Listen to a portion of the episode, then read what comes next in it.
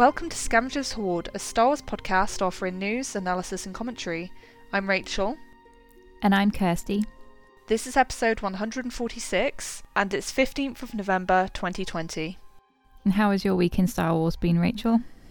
Nice and chill, nice and relaxed. Um, I was proud of you, Kirsty. You got a nice viral tweet going from the Twitter account. Like when I saw all the notifications on my phone in the morning, I was like, "What's happened?" Because basically, we have the Scavengers Hoard Twitter account. Both of us have access to it, but Kirsty does more of the tweeting than me usually. And so she'll post something while I'm asleep, and then I'll wake up, and there'll just be this bombardment of notifications, and it'll be like, "Wow, what's Kirsty done now?" It really is just down to the material I was given. So it's a beautiful tweet. It deserved to go viral. It's comparing the Mon Calamari wearing like a lovely sweater, I suppose, or a jersey, however you like to call it, um, at the start of The Mandalorian, chapter 11, the Heiress, comparing that with um, Chris Evans in Knives Out. I mean, I can barely tell the difference. Yeah, no, exactly. I think the only question mark is which actor is better looking. um, but yeah, that's going to be subjective. Beauty's in the eye of the beholder. Um, but yeah, how about you, Kirsty? You been alright? Really, aside from chapter 11, I haven't had much Star Wars in my life this week. yeah, it, busy with other things, it's safe to yeah. say. Um, but yeah, to be honest, there's not been much going on beyond chapter 11, the heiress. So I think that's all fair and good. There's been a bit of Baby Yoda drama. Yes, oh god, yeah, how did I erase that from my mind? it's for the best. Not to diminish the feelings that anyone has about. Well, we were talking about it last week, right? How yeah. it felt kind of weirdly tonally discordant that they wanted us to laugh at something as well as empathize with this new character. Mm. Um, thankfully, as we'll get into in the story, it wraps it up all nicely and we feel good about it. But the the way people have been responding and harassing, like people who were just expressing it on their own timeline, like, oh, I found this kind of weird. And I guess if you think about it too much, it's a little potentially insensitive to people who are struggling to have kids of their own. And it's weird that they want us to care about this character, but then also laugh at the fact that these are her last eggs and Baby Yoda's just eating them like candy. Yeah, no, no, I know exactly what you're saying, and, and I think it was ultimately just all proven to be so ridiculous because basically some people from Lucasfilm, who shall not be named, were like mocking the idea that some people took offence at this. You know, the idea that Baby Yoda was eating the Frog Lady's le- eggs. Um, and then in this episode, it like completely did a turnabout, and there was none of that business going on with eating eggs, and it was all treated in a much more respectable and compassionate fashion. So basically, if those people from Lucasfilm had said nothing in the interim between the two episodes, I think that most of the people who like were upset by how like the previous episode had treated Baby Yoda eating the eggs, etc. I think most of those people would have probably been made happy by how it was resolved in the end to Frog Lady's arc. The scale of the upset was literally just people talking amongst themselves, like, "Oh, did you find this a bit weird? I found it a bit uncomfortable, but I can't quite put my finger on why." And you know, fans just being fans discussing the episode. Yeah. And as you say, if if no one at Lucasfilm had said anything, I mean, and, and this is kind of uh, we were talking about it last season that it this is kind of the what's going to happen with um, a season that's coming out week by week as opposed to being available to stream and binge the entire thing in one go as you would on Netflix or whatever. Mm. Um, if they'd have just said nothing, or if they'd have just said, "Well, maybe wait until next week," winky face, you know. Yeah. Um, but I think maybe, and I, this is just me kind of speculating, but I have a feeling that maybe what actually bothered them was people saying that more women should be involved. And maybe there's just this huge imbalance of cis men writing and directing Star Wars, and mm. potentially certain storylines and the way certain things are handled would be handled differently if more women and, you know, anyone who doesn't identify as a cis man mm. were involved. I, I don't know how anyone could argue with that, honestly. Like, I thought it was kind of agreed upon that there, there is not enough diversity in yeah. in who gets to write and direct Star Wars. I kind of thought that was a given. Yeah, Kathleen Kennedy has accepted that that's the case and said she's trying to do more to change it in terms of getting more like diverse creators in, on board for Star Wars. And The Mandalorian has taken some steps towards that with having female and people of color directors get involved. But yeah, if you look at the writing credits, but I believe that every single episode The Mandalorian has been written by a cis man. Mm. So yeah, there's lots of room for improvement basically, and yeah, as Kirsty said, some people clearly took offence at that suggestion. Someone might have produced a tweet with lots of screen grabs showing producing credits for women um, on Mandalorian episodes, which is completely weak source and it's like, and um, yeah, it's disappointing. Yeah exactly. So it wasn't a good vibe. Like I tried to stay out of that because I was just like, oh, so just tiresome. You know, I don't want that to be my engagement with Star Wars. But yeah, the main reason it was disappointing was because it was so unnecessary. And as Kirsty said, it was just people having discussions amongst themselves and then it being blown up into this huge thing as if people were launching petitions asking them to change the episode, which is absolutely not what was happening. And yeah, it was just all very silly. Yeah, and I just think it's interesting, again, like we've said before, what issues in fandom Lucasfilm choose to dive into and what they choose to ignore. Yep. And um, there's ongoing stuff with Gina Carano being a bigot, and there has been absolutely nothing. So, um, yeah, we still haven't met her character so far this season, but she'll be coming up eventually. Yeah, I have a feeling she's coming next week, to be honest. Me too. I'm preparing for that. Yeah, because he's going to need to get that ship repaired, so I think he's going to go back to a home base. Yeah, exactly. Like, okay, so let's move into the episode, um, which I know we've already vaguely been talking about in relation to the discourse that was happening in the last week. What were your overall thoughts on Chapter 11, The Heiress, Kirsty? I enjoyed it. Um, mm-hmm. I think that Bryce Dallas Howard is a, a wonderful director um, yeah. And I think she brings a lot of warmth and emotion to um, the character relationships, which we've said before is kind of um, missing uh, in in other areas of the show. Um, just like with chapter four that she did, the sanctuary, you get you know you get more human faces, which is great, um, but you also just get like a a more nuanced sense of the emotion of the characters too. Um, yeah and she had to do a lot of heavy lifting in this episode because of, there was a lot of exposition as well. And I think maybe that's why one of the reasons I didn't love it as much as the previous episode. And I think that might be a controversial take because I think some people loved this episode and maybe enjoyed last week, but it was a bit weird. Um, mm. But um, obviously, there were some favorite characters from the animated series um, turning up here and being mentioned and it kind of brought people closer again to that main plot of the series.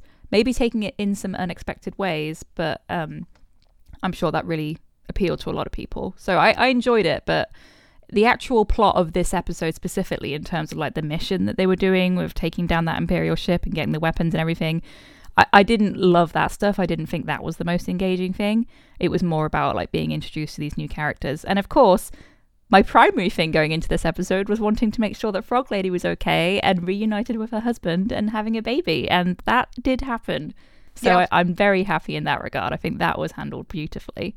Yeah, I really loved everything with the frog parents. like the scene where they're reunited at the start of the episode was just like mwah, chef's kiss. Yeah, and it has it like beautiful. a lovely romantic musical theme as well. I think that's when Star Wars is at its best, basically. It's when it's taking like characters or visuals that would just be completely ridiculous in any other context, but it treats them with dignity in a weird way. And it feels strange to say it, but I do think that's it because it's just so sincere and earnest that you sort of like suspend the reality of how ludicrous it all is from your mind. And you're like, oh, look at them. They're back together. I'm so, so happy for them. Yeah, in terms of my general thoughts, I think I'm broadly aligned with you. I might have enjoyed the Imperial stuff a bit more than you. What they were doing wasn't particularly interesting, but the characters were, and the situation that the characters were in was interesting. But yeah, like overall, it was a very different type of episode from the previous one. I feel like um, chapter 10 was very much like a fable. You know, there was something very like fantastical and simple and magical about it and I feel it was really strong because it wasn't trying to do too much heavy lifting you know, and I actually enjoyed the humble nature of it, you know, like the fact that it was just this small story about the Mandalorian and Frog Lady and them going on a journey together. And this one, I really did enjoy it, and it was really interesting to see like the arrival of Bo-Katan, for example, and her fellow Mandalorians. Yeah, that was really cool to see. But I think overall there was perhaps too much going on, and I feel like it was so rushed and frantic that there wasn't much room to breathe. And I don't think it was a problem with the direction because I think in almost every other respect it was very well directed. I think it was more just in terms of the script. They were like, "Oh wow, we need to push all this plot in there right now." It left it feeling a bit breathless, I suppose, whereas the previous episode was all about time to breathe, you know, and just spending time with the characters. Mm, as George Lucas would say, faster and more intense. yes, that's very true. Which is definitely up a lot of fans' alley, so it's not, you know, it's definitely not a bad thing. We're just kind of comparing the episodes week by week because that's what you're going to do, isn't it? Exactly, yeah. And I think it's just a bit jarring, maybe, to have such a different episode after the last one you know there was like almost no like progression. And obviously we did have the linkage of the frog lady and meeting her frog husband and that lovely reunion. So that was crossover from last time. But in terms of the type of plot it was just so vastly different that it was mm. like yeah like the, and that's the nature of the show you know and that's like both a strength and a weakness because it's a bit like a pick a mix you know, there are certain episodes that can be really appealing to some people and not so much to others, and then vice versa. So, yeah. But, like, I feel like I'm being too down on it because I honestly did really enjoy the episode. It was just a bit frantically paced, I think, and I felt a bit breathless by the end of it. I think there were just so many lovely details to pick out. So, even though, as I said, I didn't love, like, the fact that, they, again, they almost had this, like, video video game aspect to it where it's like well, first you have to help us with our mission. And it's like, again? you know, you, yeah, you're not even trying to hide that to so hide many that. times now. It's a bit ridiculous. it's just the fact that it was laid out there in the dialogue like that. Okay, well, we'll help you, but first you have to help us with our mission. It's like, oh, really? Because you just met this guy. but he's he's happy to help. Um. Yeah, it is quite funny. He's like turning into like an intergalactic jack of all trades, isn't he? He'll just do whatever.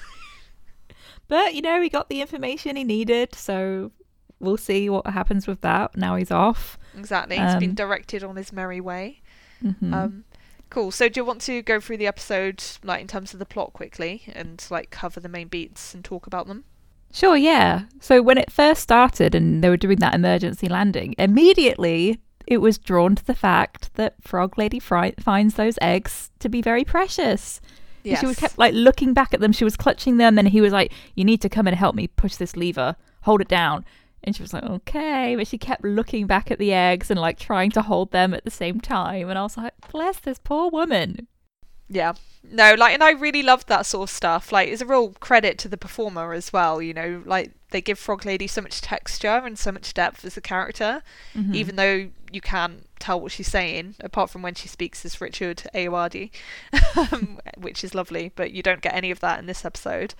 And yeah, she's just very expressive. And I must say that all of those moments where they showed Frog Lady panicking and worried about her eggs like they'd often like do like a little cut to baby yoda you know because you could still tell he wanted to eat those eggs in certain yeah. scenes in this episode and i was like do not eat those eggs do not eat those eggs well mando and i was so like... glad when he didn't He's even like, I know you're hungry. We'll get you some food. so it's like, finally, thank you for recognizing that you need to feed your child. Progress. Yeah, no, so that was really lovely. And he has that interaction with the the Mon Cala that we were talking about, the calamari, he's talking to him about how he needs to fix the ship, and he's like, "Well, I can I can make it fly again, but I can't promise that it'll look good." And yeah. it's just it's just so funny to see these aliens that we know. I mean, that's you know, it's Admiral Ackbar obviously is the Mon Calamari that we know from the original trilogy, and they're in these like impressive, authoritative roles within the military, and then this guy is just like working on the dock and they've got their fisherman's sweaters on. It's great. Yeah, he's a blue collar worker. and at the beginning, I was just like, oh, I just, it's really nice to see Quarren and Mon Calamari working side by side because, you know, in the Clone Wars, they're really not getting on very well. And we know they've had like several battles on their planet to kind of decide who who's going to be more on top, I guess. Um, and then they're both kind of enslaved by the empire. But yeah, it's just kind of nice to see them in this like simple working environment. And I was like, wow, the Quarren are being cool. That didn't last long. yeah, like that was quite funny to me as well. Like, I kind of see that coming from a mile away. To be honest, I was like, they just look so evil. They look so villainous. You didn't trust them. I was like, oh, this is cute in like a Pirates of the Caribbean way. You're very trusting compared to me, clearly, Kirsty. Um, and I think, to be fair, for me, like um, you're like better of these species names than I am as well, because I look at the Quarren and I still just think squid face because that's what they were known as. I mean, like, yeah, they are on the toys, um, and it's a very literal and accurate description. Like again, I also liked the whole way that the Quarrens are just depicted as these like pirates. You know, that was so funny to me. And it, one of them even says "I." yes, with the broad accents as well. And it's especially funny for me because I'm from the West Country in the UK, and pirate accents are basically West Country accents, but very exaggerated. And so now I'm like, the Beskar is ours. We're rich brothers. Yo ho! And that sort of shit is why I love The Mandalorian because it's so silly but so good and lovely as well. And I just realised we completely brushed over the reunion. I know we talked about that a bit at the beginning, but yeah, my heart, it was just so relieved and so happy for her. And I especially love the way both the frog people are shown just to be like smiling. And again, it's just cute and it could be creepy. It could be so, so creepy, but they dodged that bullet and yeah, they did such a good job. Yeah, there's that amazing shot where she's running towards him and she's just smiling so widely and looks so happy. And then they both get down on the floor and they're hugging, and then they have the eggs and they're touching them and like, yay, we made it. We're all back together. Yeah. And Din and Baby are just looking on. It's it's lovely.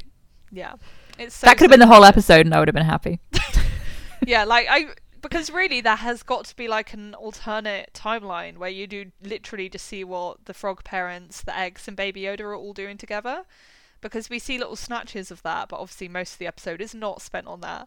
And I almost feel like a reverse episode where you get like little snatches of Mando and the other Mandalorians, and then the majority of it is Baby Yoda and the Frog People. Oh my god, yeah. Like I, I would edition. really take that Baby Yoda and Frog People episode to be honest. That would be great.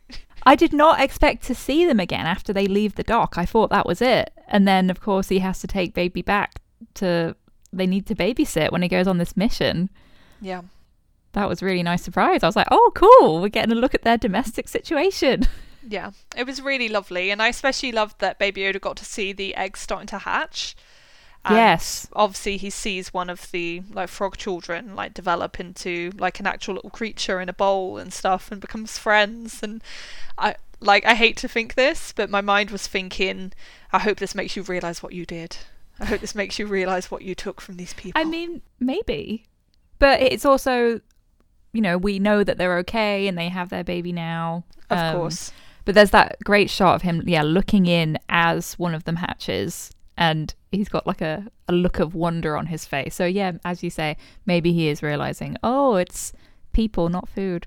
Yeah, I need to be less judgmental because I kind of get the sense that Baby Yoda has like the mind of a two-year-old, as in like a human two-year-old. Well, he is fifty. they clearly have very stunted development, Kirsty. Oh my god. Although maybe he's like hiding this like secret super intellect, like to like maintain this innocent facade, who knows?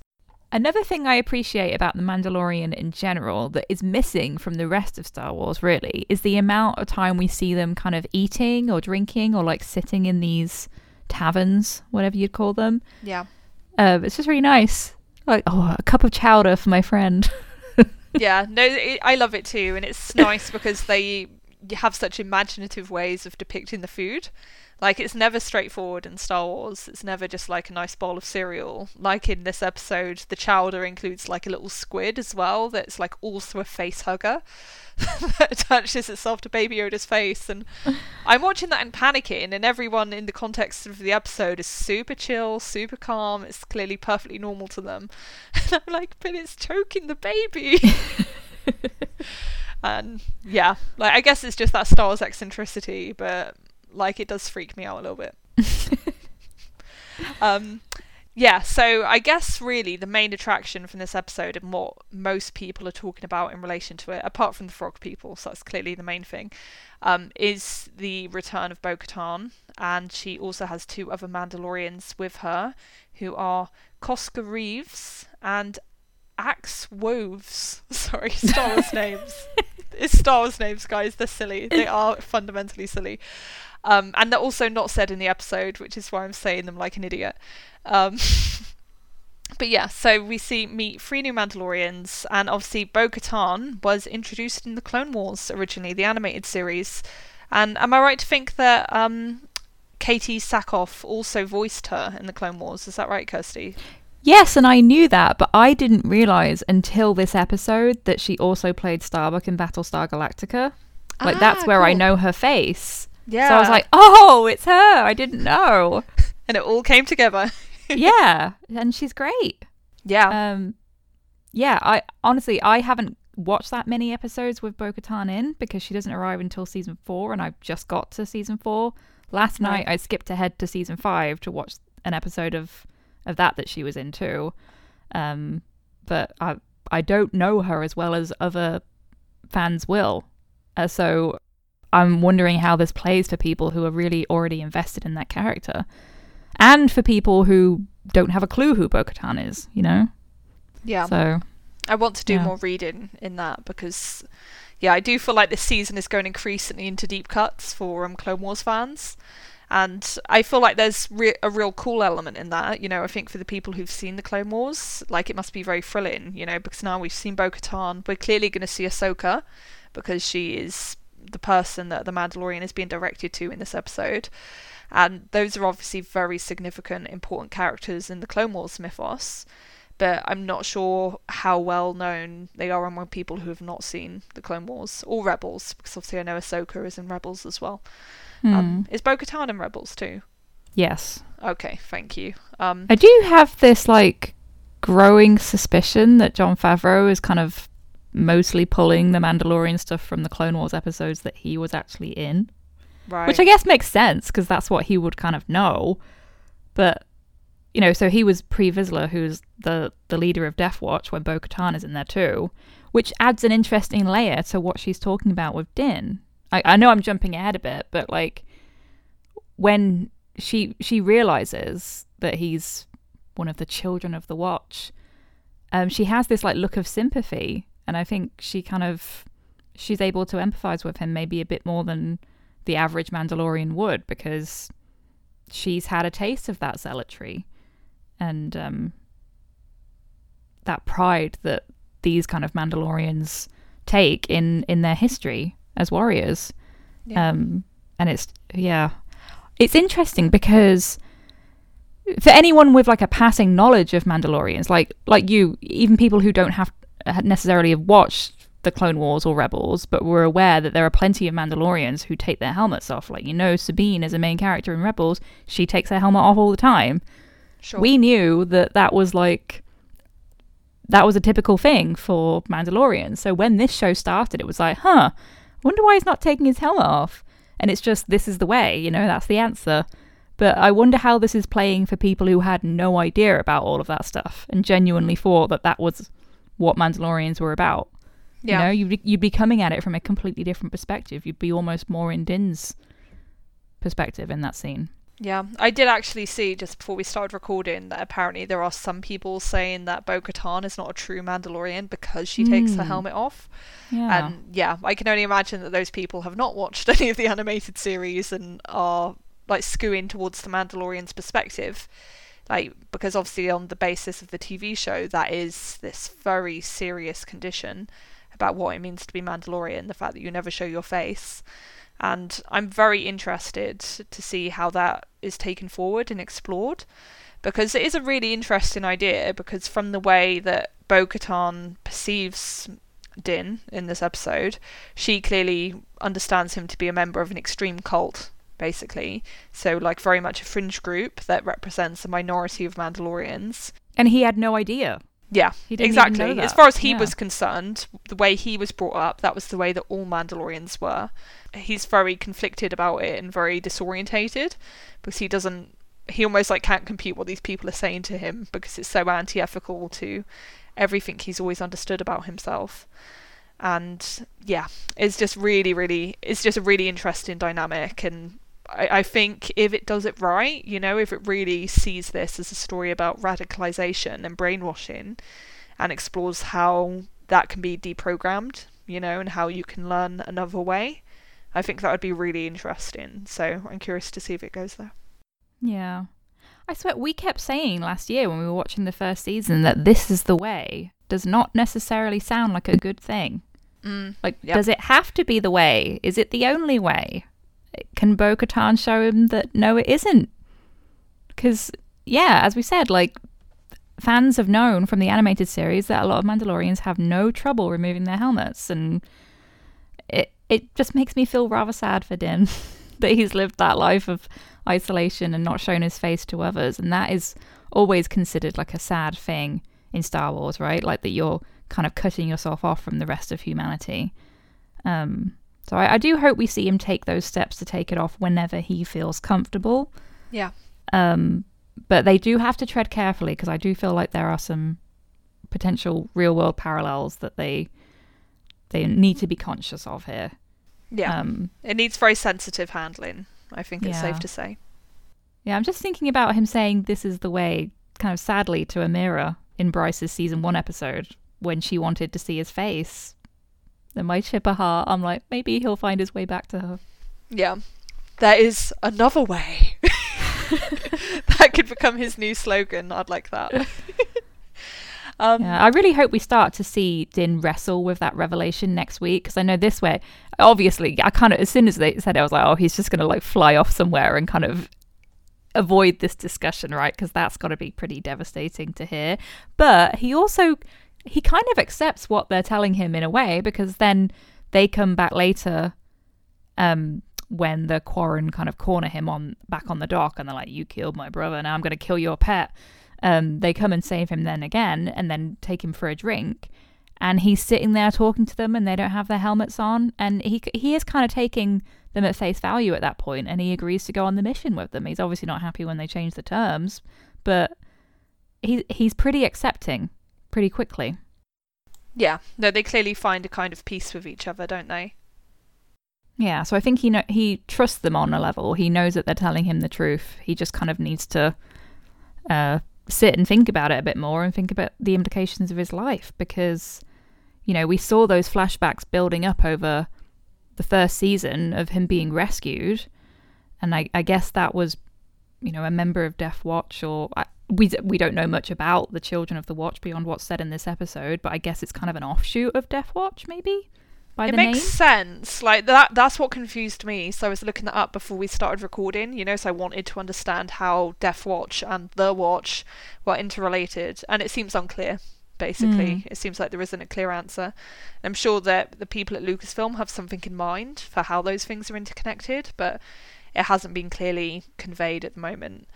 Um, because yeah, like it does very much strike me as like the fracturing of a religion you know, which you see in like almost every major reli- religion. You know, you get sects and you get divisions, like Protestants and Catholics, then a thousand different denominations of Protestants, and so on and so forth. You know, I I feel Yeah. like something similar has happened with Mandalorian culture. I just noticed when they rescued him the first time with Baby Yoda on, on the boat, there's this I don't know if it's intentional, but I recognized it as a parallel of Bo Katan pulling Din out of the water, and the shot kind of lingers on their hands with that running flashback last season when he's kind of pulled out of what would you call it, that little cellar thing that his parents put him into. Yeah, it's hidey hole, I guess. Yeah, so he's rescued by a member of Death Watch there. Is he going to be saved again by this kind of reunion with the Mandalorians? And she says, you know, we're stronger when we're together, but we've been kind of divided by external forces. And that was strategic. Yeah. No, I really hope that it's all building to some sort of more significant reunion between the different splinters of the Mandalorians. You know, because ultimately it does seem to be a very ritualistic thing, you know, that's keeping them apart, this idea of having to wear the helmet at all times. Mhm. Ultimately, that shouldn't be so significant when they have like these much bigger external opposing forces that they need to overcome. So can I just say that Bo Katan looks really good for her age? yeah, like how old would she be around the time of this episode? I don't know exactly, but like somewhere on a level with Obi Wan, surely. Yeah. Like I so, don't know. This is complicated, isn't it? Because she's the sister of Satine, who was the love interest of Obi Wan, and I always assumed she was about the, the same sister, age. I don't actually know. Yeah, it's like. yeah, it's a mess. Like, I guess charitably, if she was a significantly younger sister to Satine, she could be like in her late 40s, early 50s. But even if she's that, she still looks damn good. So, yeah, congratulations, Bo Katan. You've got a great skincare regime. Yeah. I thought uh, just this episode in general deals with that, that theme of zealotry re- really in a lot of different ways because of course when we get to the imperials that stuff is really compelling isn't it in terms of the fact that we we know that the empire has technically fallen at this point but they're still holding on desperately yeah no, exactly. I found that stuff really interesting, and perhaps the sequence that all the stuff on the Imperial freighter reminded me of most strongly was the Vader hallway sequence from Rogue One. Yeah, it was very Rogue One yeah, it was basically this idea of this like offensive force completely motoring through all your defenses without mercy, essentially, and it looks terrifying. But obviously, it was flipped because in Rogue One, it was Darth Vader as the vengeful force that was like wiping out all the rebels, and here it was our heroes, it was the Mandalorians, wiping out all the stormtroopers and the Imperials. And obviously, we know that the Imperials are allied with very bad causes and they're like the evil ones, so to speak, in the context of Star Wars. But I found it interesting the way how human we saw them to be in some respects. You know, mm-hmm. there's lots of panic, there's lots of disorganization, and you do, really do get the sense that these are people who know that they've lost, basically, that they've kind of had their spirit crushed already, and they're still working for this cause but like the spirit and the vigor aren't there anymore, you know, and I, I find that dynamic really fascinating, you know, because that is all the origin point of the First Order as well and yeah, like I, I really liked seeing those Imperial characters. And honestly, in that end sequence, so like the latter half of the episode, I was more interested in seeing the Imperials than I was seeing the Mandalorians. Might be vaguely sacrilegious, and no, probably I, says more I don't about think me. So no, because it's it's a, a look at that stuff that we haven't seen too much of so far this season. Yeah, and I thought the echoing like "Long live the Empire." I thought that was an interesting echo to this is the way, this like fanaticism and adherence to something that looks back as opposed to forward. And I think that has a lot of um, real world parallels right now too. Yeah, no, absolutely. And I felt really sorry for the pilots as well and the shuttle because as the Mandalorians get closer and essentially the off- the commanding officer on board the Imperial freighter realizes it's helpless and is basically told by Moff Gideon that they're not going to get any reinforcements or help. He realizes that he has to kill his men basically. So he shoots these two pilots in front of him and then he tries to like down the ship in this like kamikaze maneuver. Um, and obviously he's stopped from doing that by the Mandalorians because otherwise they'd all be dead and that would be the end of the show. Um, but I thought that was really intriguing. So it went to a very dark place, and I feel like the Mandalorian isn't usually willing to go the, to that sort of space. You know, with the idea that these people are so fanatical and so indoctrinated by their belief in the empire and what it stands for that they're willing to kill others and themselves for the sake mm-hmm. of this cause. So, yeah, it was quite chilling. And in the background, of course, there's this sense of ultimate futility because one, we know the First Order is already kind of gathering forces, but also Palpatine's still around. so, it's yeah, just Palpatine's kind of, lurking in the shadows, going, "Hello." Yeah, it's like there are already multiple backup plans, and you guys are completely redundant. But this is your way. This this is what you've dedicated your lives to. You know nothing else. You don't know how to go off and live a free life, and you're willing to sacrifice yourselves for this for a yeah. cause that ultimately means nothing.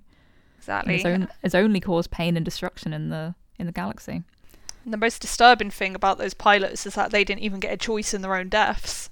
It's yeah. like looking at how they were acting, I very much got the impression that if the Mandalorians had given them an option, you know, like answer our questions and we'll send you to a prison, set you free, whatever, I think they would have chosen that over fanatical adherence to the Empire.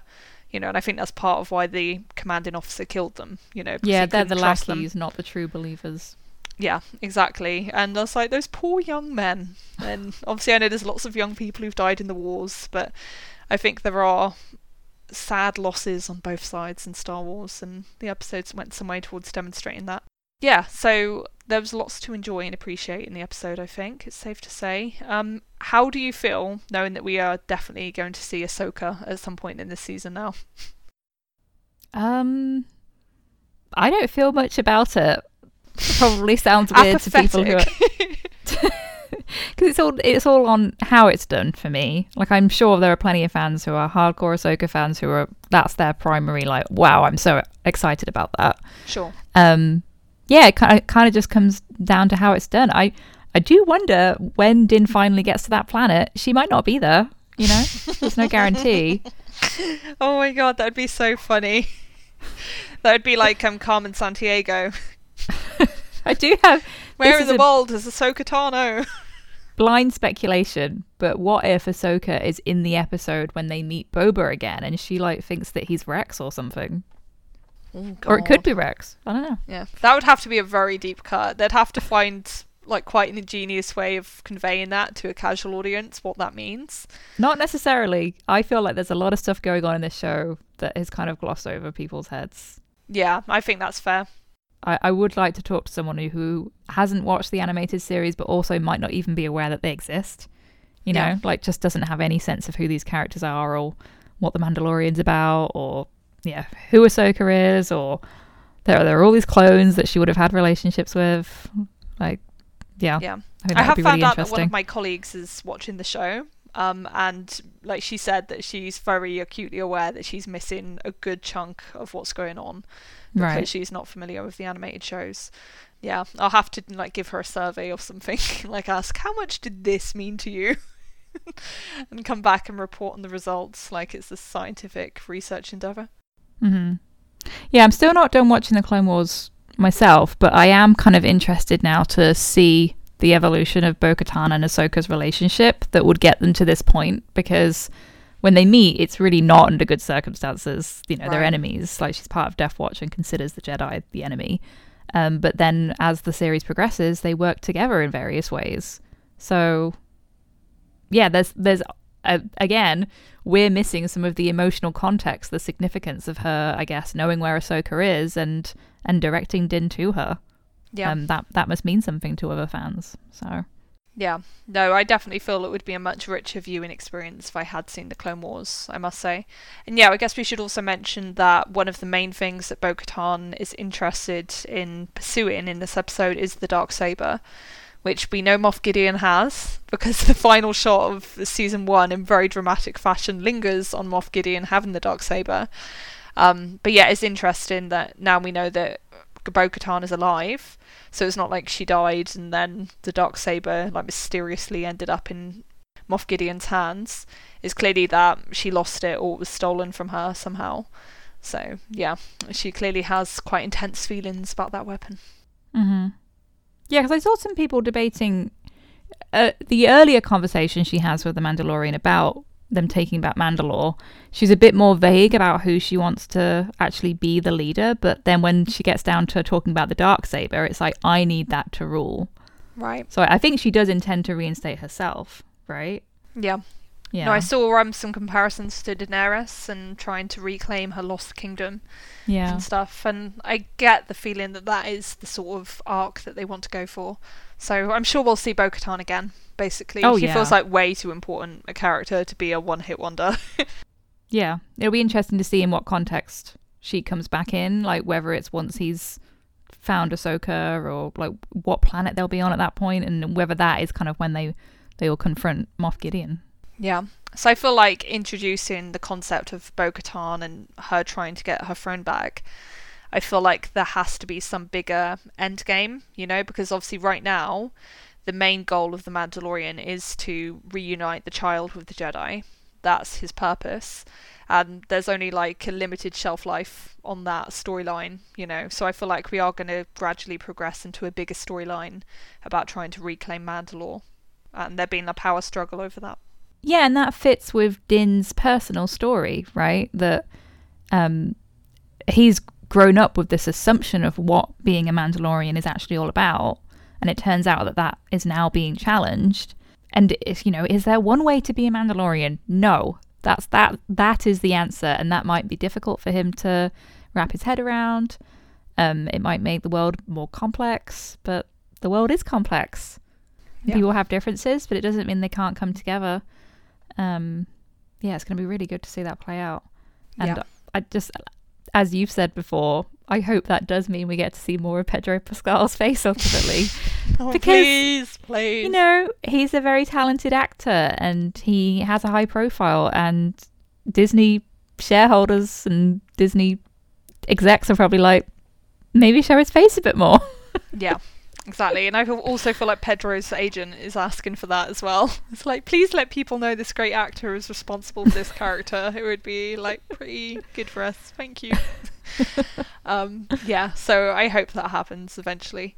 Um, but yeah, no, it's another good episode, and I think it's safe to say we both enjoyed it, and it sets up some very interesting story engines for the rest of the season. I should say, mm-hmm.